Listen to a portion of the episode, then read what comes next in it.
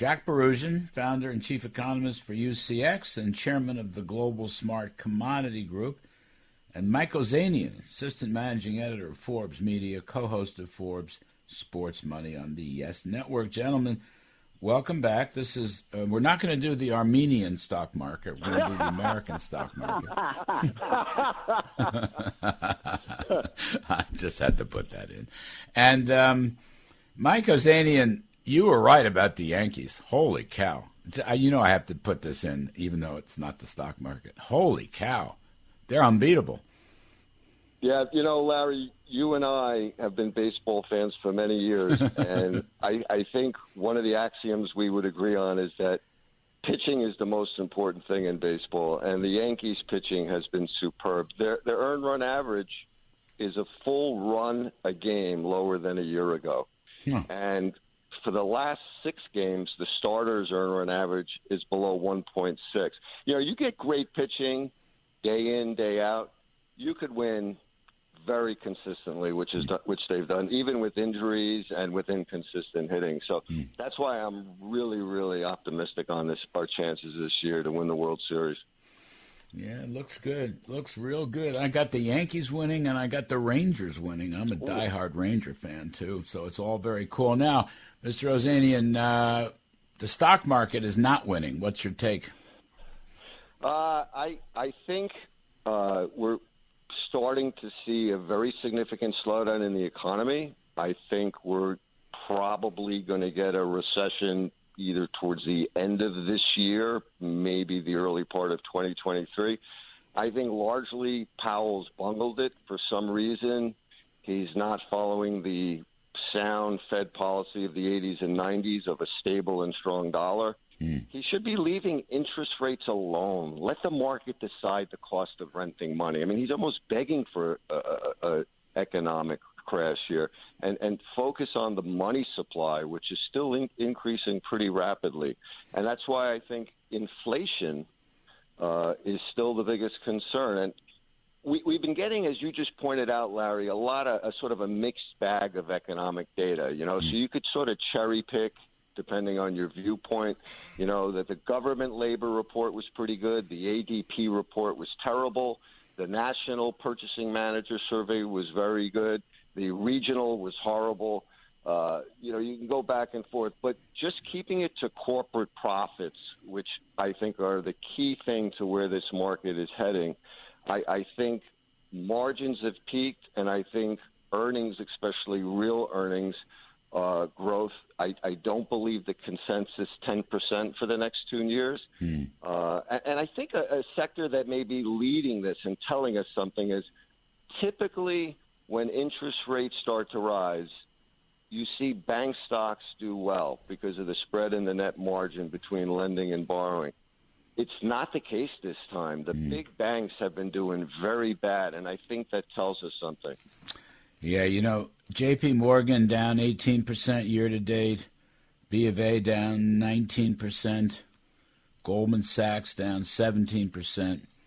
So you're right about that. Um, Jack Bouroudjian, are you as worried? Are you as worried as Mike Ozanian? Without question. I think Mike was spot on with his analysis. You know, what we're doing is we're living in the aftermath of policy errors. Mm. All right. It's, these are these are monetary policy errors, energy policy errors. These are errors that, that we should have taken care of six, eight months ago, a year ago, and we and we ignored them. The Fed ignored them, and now we've got a, a Treasury Secretary that's saying, "Well, I'm sorry, you know, I was wrong." Well, you know, yeah, that, that's great that you were wrong. You just destroyed the middle class. But you know, it's it's that's the problem that I think that we're having, and all of this volatility that we've experienced. And those of us that are that are in the markets for, for thirty plus years know this is a warning signal.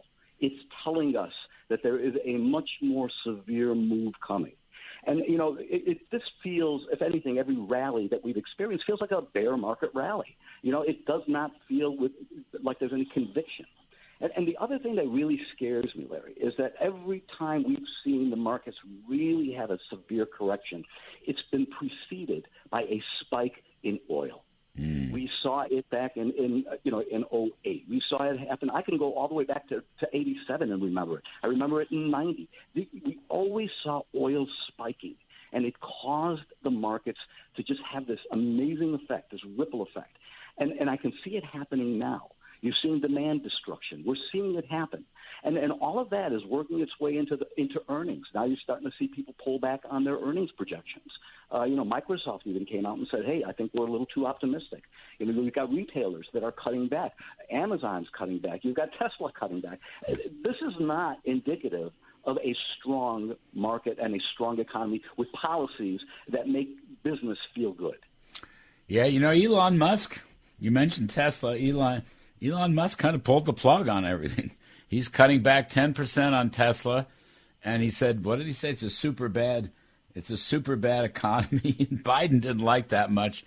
I don't know. I, I, I would take the over on Musk. I'd take the under on Biden. So I think you guys are probably right. Did you see the uh, did Janet Yellen interview on C N N where she, you know, this was her apology interview? I, I call it a hostage video. It looked like the old hostage videos. Um, it's a very weird time. Look at Mike Ozanian. If the Fed is going to try to conquer inflation at this point, I mean, they're very late behind the curve. Uh, it seems like that will ultimately have to lead to recession. We don't like that.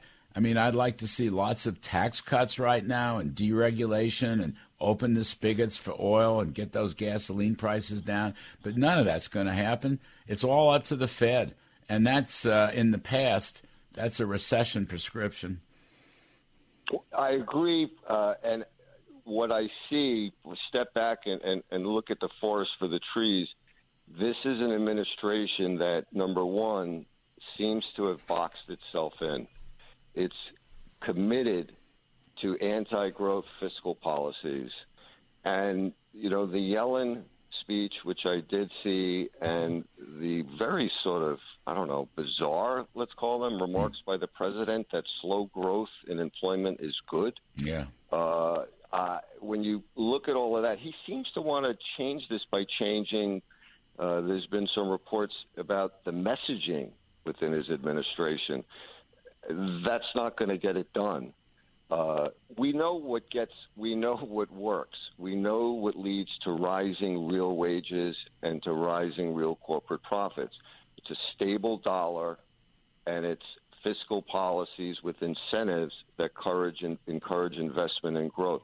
Even with the revision in for, first quarter productivity, it was still down way over one percent, which I think is is is, is, is very telling.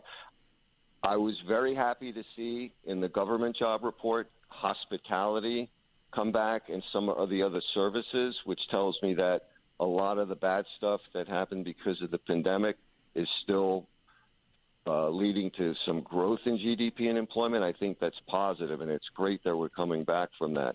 But I think that once that starts to dissipate and the services and companies that were hit hardest by the pandemic sort of get to employment, which is still going to be tough because it's hard to convince people to come back to work when their mm. real wages are going to be down. Right. But once we do that, where is the growth going to come from?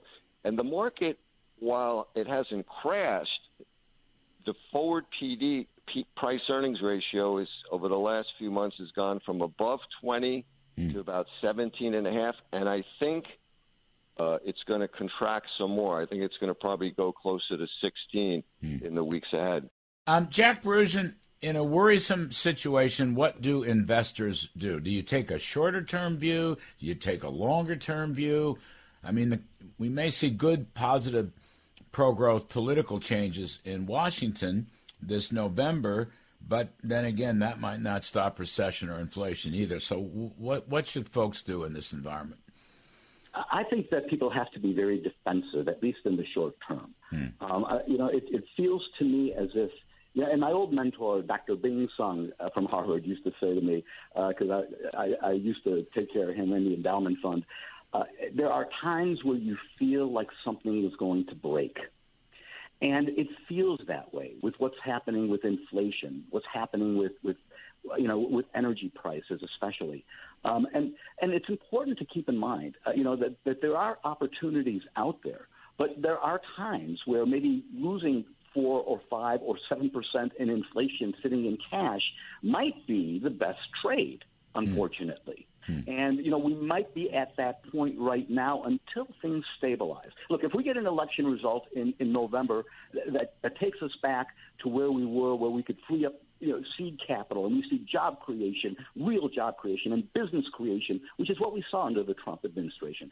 If we get back to that, then you'll see the market take off. But we're not there. What we're looking at right now is a market that is still reeling from what is happening out in Washington. It's reeling from what the Fed has not done. They're in, they're, they're in action over the course of the last nine months.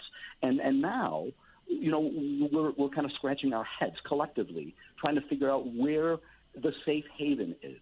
Mm. Right? You know, it used to be gold, but gold is going down. You know, so th- the reality is that there are times where we have to just bite the bullet and maybe stick in cash for a few months. And I'm starting mm. to think that this is the time. Yes, well, rates, interest rates are going up, so there is a return on cash for a change. Interest rates probably going to go up a lot more. Mike Ozanian, um, in this kind of environment where you know the Fed is going to be fighting inflation and restraining money supply, tightening financial conditions, going to have an impact on the stock market. It's probably going to be like two years. That's my guess. Not going to. It's not three, four months. It's going to be several years. Where can you hide? What does an investor do? Well, everything Jack said, I agree with uh, one hundred percent, but you guys have to excuse me. With the Yankees and Rangers doing so well, I'm a little giddy. So I, I, I made I, this, uh, my, my, my picks may be a little giddy, but I, I, there are two stocks, actually, I really love right now because I just think they've been beaten down to the point where they're just too cheap to pass up. One is Merck, and the other is Chevron. Their forward P Es and yields are far, far more attractive than the market. Their their forward P Es are both twelve. Merck's yielding three percent. Chevron over three percent. You know, the, there's a lot of smart fund managers and institutional money that's been snapping up Merck lately. So I, I always kind of like betting on the jockey a little bit in these instances. And, and Chevron, I think, sometimes gets overlooked. You know, there's sort of unconventional production, which typically involves a lot of horizontal drilling and fracking. It grew to a record close to almost seven hundred thousand barrels of oil equivalent per day mm-hmm. down in the premium basement during the first quarter. And, and their output guidance uh, is being increased. Merck's earnings uh, guidance is being increased. I like both of those. The only thing I may disagree with you guys a little bit on is I would still, even though the Fed's raising rates, I, I would still buy a little gold right now. Hmm. The uh, gold-to-oil ratio is, is about fifteen and a half.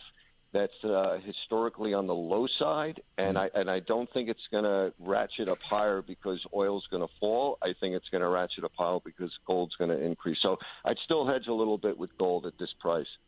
Uh, Jack Bouroudjian, do you know anything about I bonds, saving, you know, Treasury savings bonds that are indexed for inflation? Yeah, oh, absolutely. And you know what? They're they're actually a great investment right now. Uh, you know, they were yielding, I think, for three or four months, you were able to get like about eight percent for a while there. So um, I, I like that. Uh, you know, but, but the reality is that, you know, there's a time where we're going to have to to turn around and, and buy this market. The question is, at what point? When does it get cheap enough? And, you know, because there is, again, there is a lot of value out there, Larry. We know that. So so the real question is, how much pain can people take? And I just want to be ready to, to, to pull that trigger and put money to work uh, as, you know, when we get to that pain point, when we start to see the, the diehard bulls throw up their hands and say, that's it. Uh, I can't take it anymore. And and it, that'll be the point that, that we've got to really get in aggressively. And it might happen before November because the market might read things into what might be happening prior to it happening, hmm. um, which is usually the case. But uh, but let's pay attention. Again, C P I next week on Friday is going to give us a real good idea of, of, of inflation. And, and I would say pay attention to core inflation when they strip out food and energy because we're seeing a, a real turn. Look at lumber prices as they've gone down. Look at, look at wheat, corn. Uh, you know, uh, some of these other food, you know, agricultural commodities have started to turn, and they're well off of their highs.